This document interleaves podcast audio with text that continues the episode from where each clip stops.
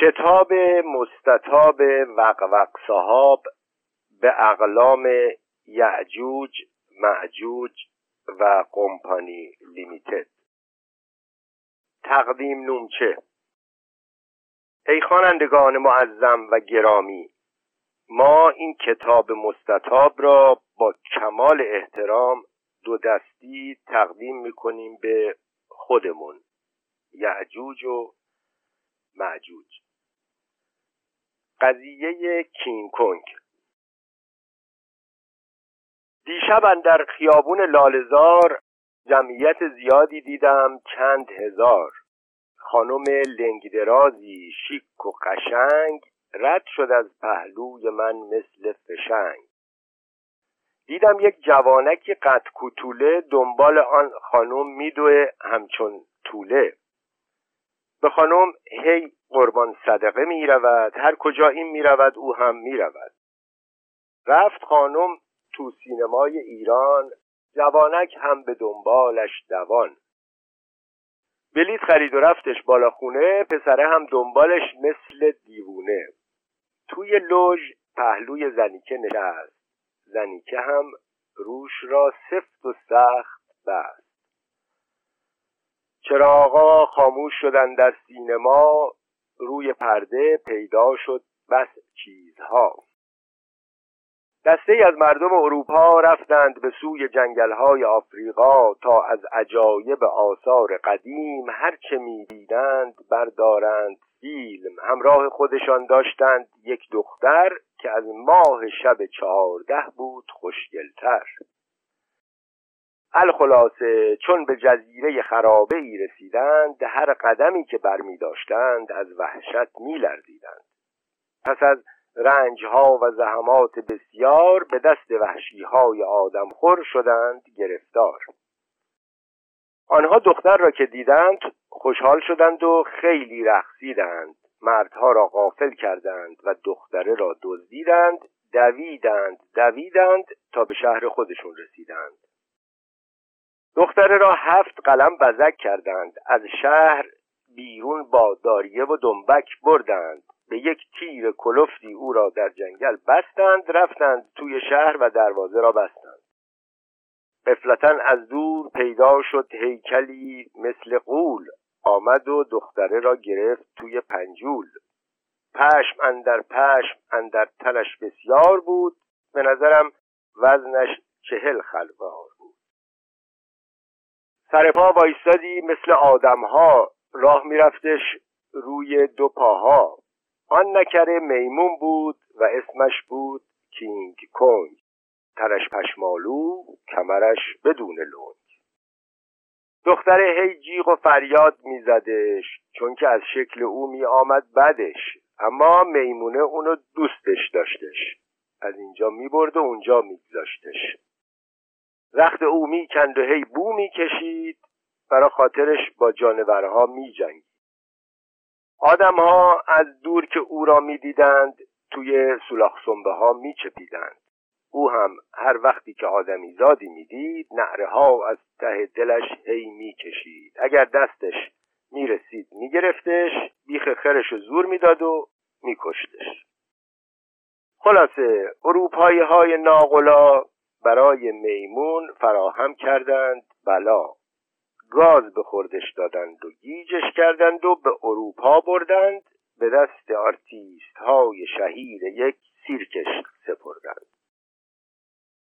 توی سیرک چندین هزار از مرد و زن ازدهام کردند که او را ببینند. پرده چون پس رفت کینگ پیدا شد. نیش مردم تماشاچی وا شد. میمونه قیزش گرفت و زور زد زنجیر دست و پایش را پاره کرد. زیر دست و پاش مردم له می شدند. تا لگت میگذاشت مردم می مردند. شهر شلوغ شد مردم فراریدند. هر کجا کینگ کنگ را از دور می‌دیدند رفت او تا پیدا کند معشوقش. بو می‌کشید که پیدا کند خونش. ماشین ها را مثل فانوس تا می کرد خودش را تو هر سوراخی جا می کرد پیش او طبقه های امارت مثل پلکان بودش سهل و راحت. پاش را میگذاشت و میرفتش بالا بدون اینکه بگوید یا الله. توی اتاقهای زنها سر می‌کرد. هر کجا سر می‌کرد محشر می‌کرد. زنها جیغ کشیده بیهوش می‌شدند. یا با شوهرشان هماغوش می‌شدند. عاقبت معشوقش را پیدا نمود. دست دراز کرد از تو پنجره او را رو بود با عجله رفت روی آسمان خراش معشوقش را گذاشت زمین یواش. آیروپلان ها روی هوا می پریدند ناگهان کینگ را از دور دیدند. بس که به طرف او تیر انداختند تمام جونش و خونین و مالین کردند. عاقبت سرش گیج خورد روی گراتسیل چشمش سیاهی رفت از آن بالا شد. ول روی گل بینوا میمون شهید عشق شد. از بالای امارت افتاد و مرد. چراغها روشن شدند در سینما؟ مردم روانه شدند سوی خانه ها کوتوله رو کرد به خانم گفت دیدی؟ معنی عشق حقیقی فهمیدی؟ بنده هم عشقم مثل این میمونه. دلم از فراغ تو روی تو خونه. یا اینو یه جور دیگه میشه خوند. بنده هم عشقم مثل این میمونه دلم از فراغ روی تو خونه. اگر بخواهی من را آزار کنی مثل این میمونه گرفتار کنی همانطور که اون از آسمان خراش افتادش روی زمین و شد آشولاش من هم خودم را از این بالاخونه میندازم پایین مثال کپه هندونه. تا که تمام جونم داغون بشه سر تا پایم قرمز و پرخون بشه. خانمه که این را شنید دلش سوختش خودش را به کوتوله فروختش. قصه خارکن. جونم واسهتون بگوید آقام که شما باشید در ایام قدیم یک خارکنی بود که بیرون شهر بود. چه می شود کرد؟ این خارکن خار می‌کند. این هم کارش بود. دیگر چه می شود کرد؟ یکی از روزها این خارکن هی خارکند و خارکند. تا نزدیک غروب کوله بار خارش را کول گرفت و رفت در دکان نانوایی که خارهایش را بفروشد. جونم واسهتون بگوید آقام که شما باشید خارها را به نونواه فروخت و یک دونه نون سنگک گرفت و رفتش به طرف خونشون حالا خارکن را اینجا داشته باشیم برویم سر خونه خارکن. فکرش رو بکنید مثلا خونه خارکن چه افتضاحی باید باشد این خارکن یک اتاق دود زده کاهگلی داشت با یک زن شلخته که اسمش سکین سلطان بود و یک پسر دو ساله که اسمش را حسن علی جعفر گذاشته بود چه می شود کرد؟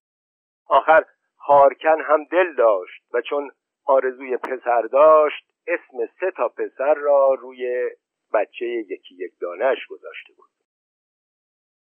این حسن علی جعفر از دارایی دنیای دون یک شکم گنده داشت مثل تبل که دو تا پای لاغر زردنبو پشتش آویزون بود و زندگی او فقط دو حالت داشت. یک گریه می‌کرد از ننش نون می‌خواست. دو مشغول خوردن بود. مادرش هم که از دست او کلافه می‌شد یک تیکه نون به دستش می‌داد و دو تا چه تو سرش می‌زد او را ور میداشت میگذاشت بیرون در اتاقشون و در را از پشت میبست. تفلک معصوم بیگناه هم آن تکه نان را در خاک و خل میمالید به مفش آلوده می‌کرد ونگ می‌زد و آن را به نیش می‌کشید. چه می‌شود کرد؟ آن وقت سکین سلطان دامن چادر نمازش را به پشتش گره می‌زد و مشغول زفت و رفت خانهاش می‌شد. حالا اینها را بگذاریم به حال خودشان ببینیم چه به سر خارکن آمد. جونم واسهتون بگوید آقام که شما باشید خارکن همینطور نان را زیر بغلش گرفته بود و به طرف خونشون می‌رفت. وقتی که جلوی در خونشون رسید هوا تاریک شده پس معلوم می شود که خونشون خیلی دور بوده. هیچی. همین که جلوی در خونشون رسید سه تا تلنگر به در خونشون زد. سکین سلطان آمد در را به رویش باز کرد. خارکن بیچاره خسته و مانده داستش را انداخت کنار اتاق و نان را گذاشت روی کرسی. چون فراموش کردیم بگوییم که زمستان خیلی سختی هم بود و خارکن تیک تیک میلرزید. شعر زمستانی بس سرد و سخت بود.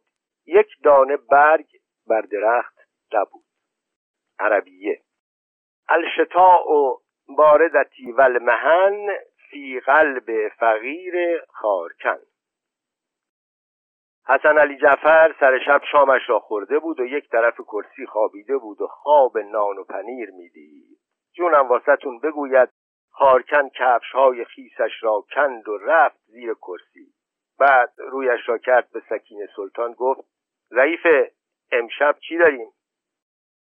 سکین سلطان هم رفت از روی رفت یک کاسه آشرشته که از ظهر نگه داشته بود چون نهارشون آشرشته بود. آورد روی کرسی گذاشت خودش یک قاشق برداشت و خارکن هم یک قاشق و مشغول تغذیه آش شدند. همین که کاسه به ته کشید خارکن دور آن را انگشت انداخت و هرت کشید. سکین سلطان چراغ را فوت کرد رفت پهلوی خارکن زیر کرسی آرغ زدند و به خواب ناز در آغوش یکدیگر خوابیدند.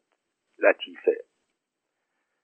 چه خوش بود که دو عاشق به وقت خوابندر خورند آش رشته و بخوابند بغل یکدیگر. خیل روشنایی بر لشگر ظلمت چیره شد و از لای درز در نور آفتاب جهانتاب به اتاق خارکن تراویدن گرفت. سکین سلطان چشمهایش را مالاند بلند شد. حسن علی جعفر هم که در همین وقت بیدار شد شروع کرد به اظهار علم از گرسنگی. و گریه و بیتاقتی کردند و مثل انار آن میان ترکید. مادرش یک تکه نان خشک از روی رفت برداشت آب زد و به دست او داد و خودش مشغول آتش کردن سماور حلبی گردید. چای دم شد و حسن علی جعفر چهار تکه نان را با چایی صرف کرد ولی خارکن به همان حالت خوابیده بود. لام تا کام از جایش تکان نمی‌خورد. اول سکین سلطان ظرفها را به هم زد و مخصوصا بلند بلند به حسن علی جعفر فوش داد تا شاید خارکن بیدار بشود. ولی فایده نکرد. تا اینکه بالاخره رفت شانه خارکن را گرفت تکان داد. یک مرتبه خارکن از جایش پرید و گفت چی؟ چه خبره؟ چی شده؟ سکین سلطان. میخوایی چی شده باشه؟ پاشو پاشو مردی که یه خرس گنده قباحت داره. لنگ زهره قند و چایی نداریم. برو خار بکن زود باش پاشو. خارکن بلند شد در را باز کرد ولی چه دید روی صحرا تپه تپه برف نشسته بود. رو کرد به زنش گفت ای فلان فلان شده. آخه مگه کوری نمی‌بینی؟ چطور میخوایی که من برم خار بکنم؟ همینطور که آنها به مرادشان رسیدند شما هم به مرادتان برسید. بالا رفتیم ماست بود. پایین اومدیم ماست بود. قصه ما راست بود. بالا رفتیم دوغ بود پایین اومدیم دوغ بود قصه ما دروغ بود. قصه ما به سر رسید علاقه به خونش نرسید. قضیه تیاتر طوفان عشق خونالود. دیشب رفتم به تماشای تیاتر طوفان عشق خونالود که اعلان شده بود شروع می شود خیلی زود. ولی برعکس خیلی دیر شروع کردند. مردم را از انتظار زله کردند. پیس به قلم نویسنده شهیر بینظیری بود که شکسپیر و مولیر و گوته را از رو برده بود. هم درام هم تراژدی هم کمدی هم اخلاقی هم اجتماعی هم تاریخی هم تفریحی هم ادبی هم اپرا کمیک و هم دراماتیک روی هم رفته تیارتی بود آنتیک. پرده چون پس رفت یک ضعیفه شد پدید. که یک نفر جوان گردن کلفتی به او عشق میورزید. جوان قلب خود را گرفته بود در چنگول با بیانات احساساتی ضعیفه را کرده بود مشغول. جوان آوخ آوخ چه دل سنگی داری. چه دهان قنچه تنگی داری. دل من از فراغ تو بریان است. چشمم از دوری جمال تو همیشه گریان است. دیشب از قصه و غم کم خفتم ابیات زیادی به هم بافته و گفتم شعرهایی که در متح تو ساختم شهر می‌دهد که چگونه به تو دل باختم. نه شب خواب دارم نه روز خوراک. نه کفشم را واکس می‌زنم نه اتو می‌زنم به فراک وقت طوفان عشقم قریدن گرفت هیهات خون قلبم جهیدن گرفت. آهنگ آسمانی صدایت چنگ می‌زند به دلم هر کجا می‌روم درد عشق تو نمی کند ولم. تو را که می‌بینم قلبم می‌زند تپ و توپ نه دلم هوای سینما می‌کند نه رفتن کلوب چون صدایت را میشنوم روحم زنده می‌شود. همین که از تو دور می‌شوم دلم از جا کنده می‌شود. محجبین خانم. برگو به من مقصود تو چیست؟ از این سخنان جسورانه آخر سود تو چی پرده اسمت مرا تو ناسور کردی. شرم و حیا را از چشم من تو دور کردی. من پرنده بیگناه و لطیفی بودم. من دوشیزه پاک و ظریفی بودم. آمدی با کسافت خودت مرا آلوده کردی غم و غصه را روی قلبم توده کردی.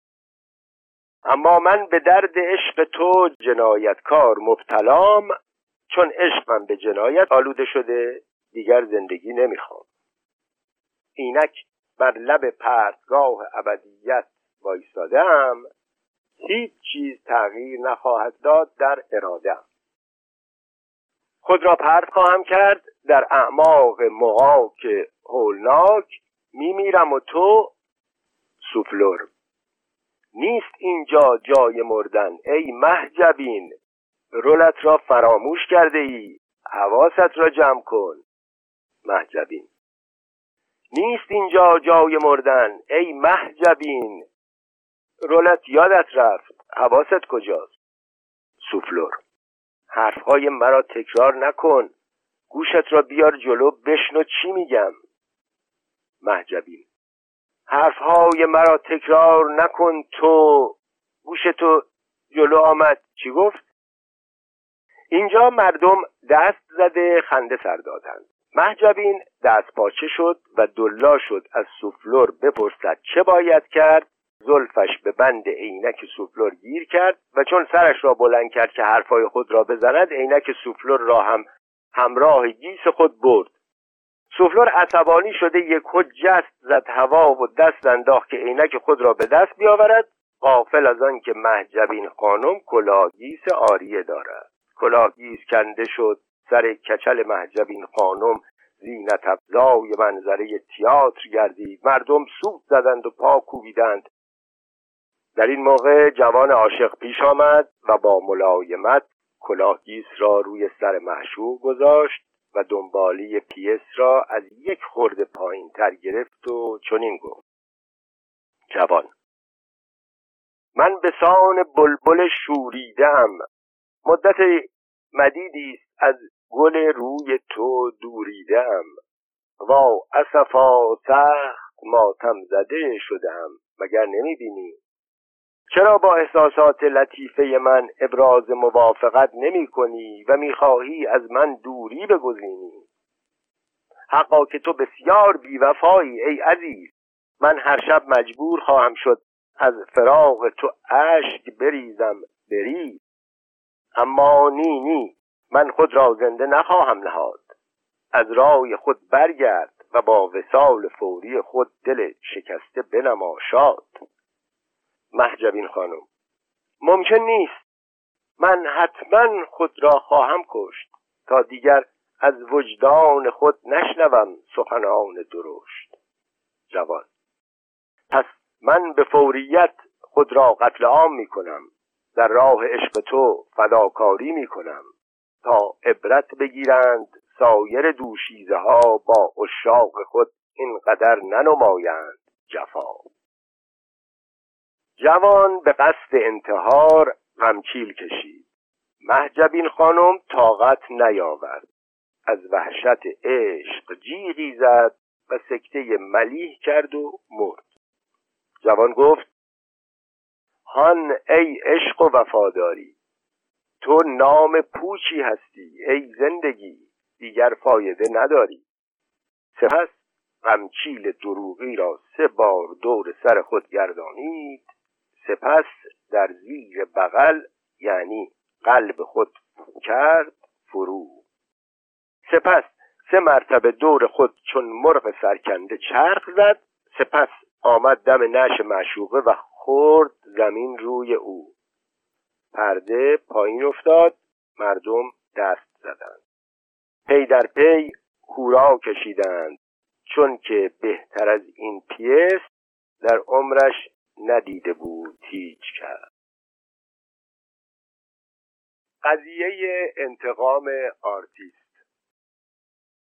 یک آقا پشه بود با عاطفه و حساس اما نیشش درد می آورد بدتر از نیش ساس. بعضی وقتا او خوش رقصیش می گرفت می‌خواست به سر دوستانش بندازه زفت.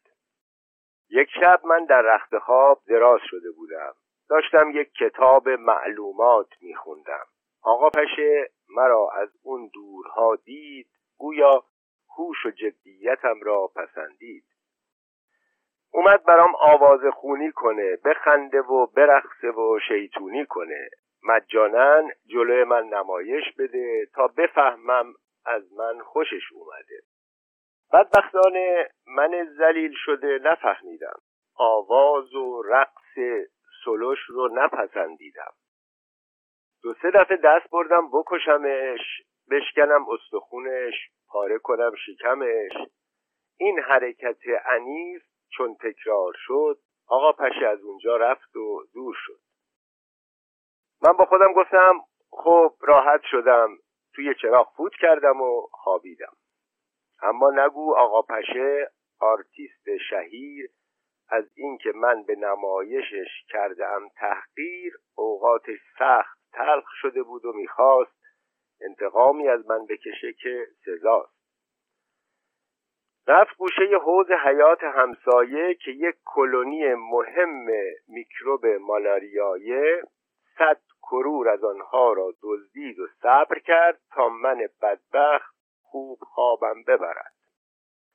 اون وقت اومد بریز به من نیش زد. یک کلونی جدید در خونم تأسیس کرد. من در نتیجه نفهمی و عدم تقدیر از هنر آرتیست های شهیر بینظیر پنجاه سال ناخوشی کشیدم و هر چه کردم آخر معالجه فایده نکرد و مردم. ای کسانی که سنگ قبر مرا اینک می‌خونید. از آرتیست های شهیر قدردونی کنید. قضیه خیابان لختی. این قضیه رو هدایت نوشته و همینجوری که دیده میشه در واقع به طنز هست که به زبان عربی مثلا. فقط رعیت فی خیابان لختی عدتا کثیرتا من ذکور و اناستی. و ریح یوزوز فی الاشجار و الاشجار تلو تلو خردتی فی الریح و الماء تجری فی میان الانهار سم الاناس چادرهم اسود کانه کلاغت. وحناک شیخ بیدهی اصاعت چماغتی و یک خرکچی علا پالان الاغتی و یشوق بلدویدن تندکی و تیزکی و فی مشت سیخ کوچک موسوم به سیخککی. و جماعت الجوانان علا رؤوسهم کلاهتی یتلهون فی دنبال نساعتی. و نساء عورتا عفیفتا به چادرتی و به چشم خود دیدم مردی کوتاهتی چنین یقول به زن درازتی الا یا ایها الخرمن نازتی دیگرکی من ستمک قد کبابتی والله اعلم بالصوابتی قضیه طبع شعر. بود یک شاعر خیلی خیلی مهمی در قزوین که سخنش بود شیرینتر از ساخارین. طبع شعر او فوقالعاده روان بود ای پسر روانتر از آبشار نیاگارا ای پدر.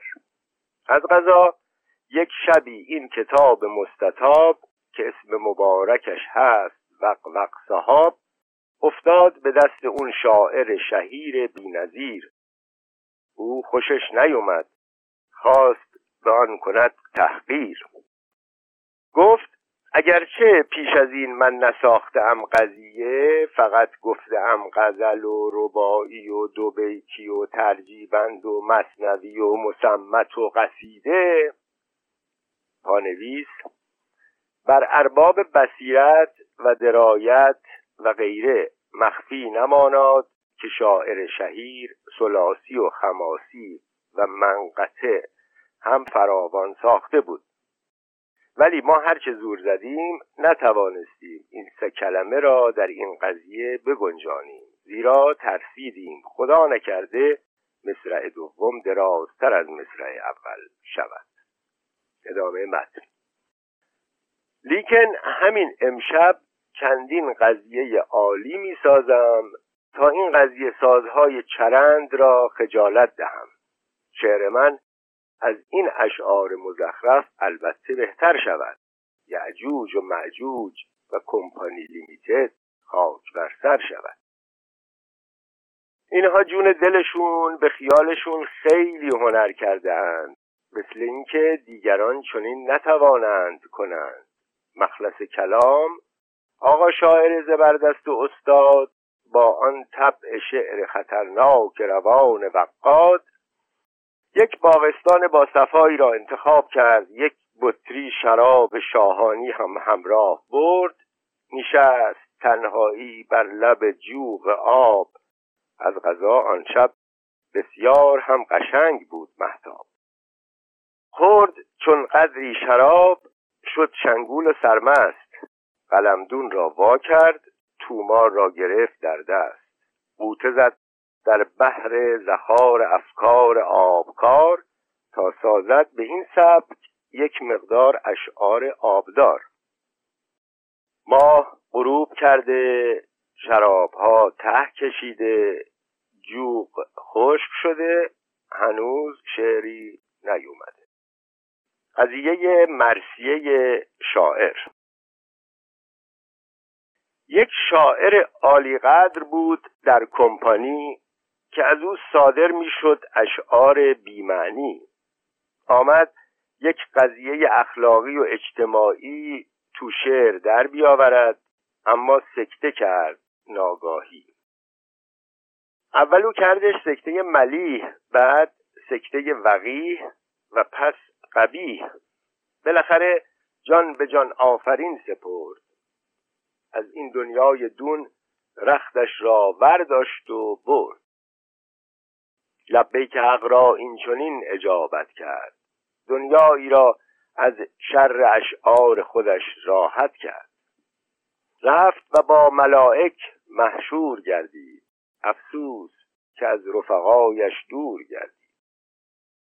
اگر او بود دست ما را از پشت میبست. راه ترقی را به روی ماها میبست. از این جهت بهتر شد که او مرد گورش را گم کرد و زود تشریفاتش را برد.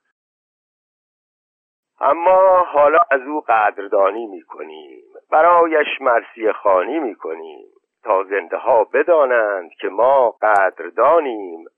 قدر اسیران خاک را ما خوب می‌دانیم. اگر زنده بود فخشش می‌دادیم. تو مجامع خودمان راهش نمی‌دادیم. اما چون تصمیم داریم ترقی بکنیم این است که از مردنش اظهار تأسف می‌کنیم. قضیه دوقلو بس عجایب هاست در دنیای دون. کس نمی‌داند که ظاهر میگردد چون. یکی از چیزهای غریب در جهان قضیه دوقلو زاییدن زنهاست. هان که نطفه آدمیزاد چه ترتیب می شود در رحم تا دو نفر را می چسباند به هم. هر یکی از علما در این خصوص علتی فرض کردند ولی افسوس هیچ کدام علت حقیقی را نگفتند. چاره از برای سوا کردن آنها نجستند.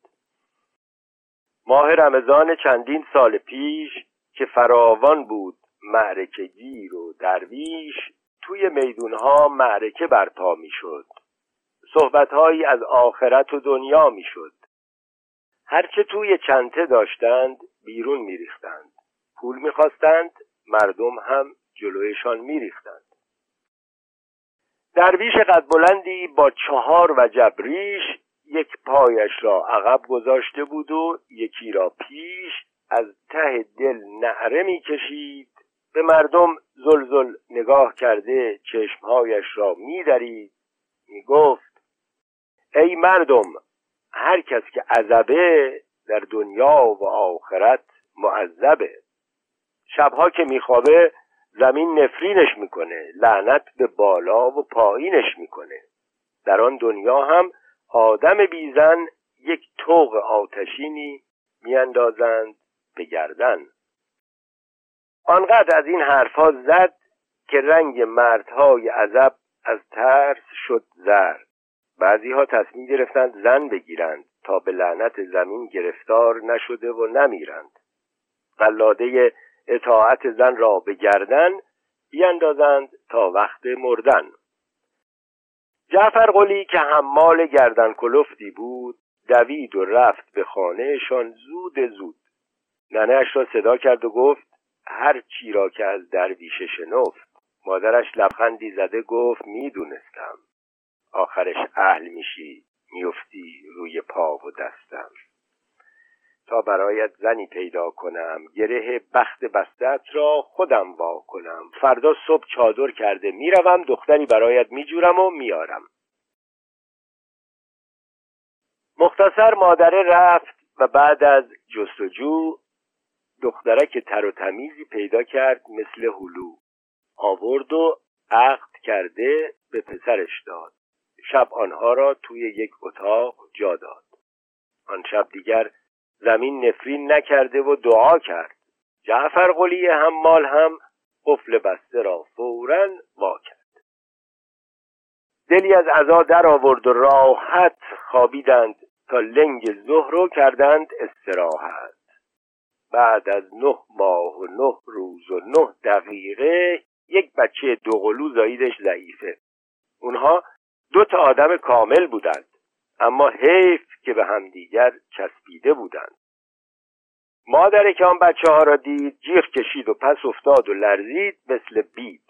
مادر شوهره رفت از آشپزخانه یک گزلی که کله ورداشت و دوید مثل دیوانه. دستهایش را بالا زده اپراسیون کرده اونها را از هم برید.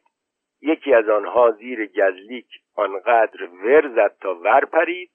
اون یکی دیگر هم زیر گزلیک مرد آسوده شد و تشریفاتش را برد. این بود نتیجه اپراسیون خالزنیکه هر سه نفر مات مانند از این تیکه.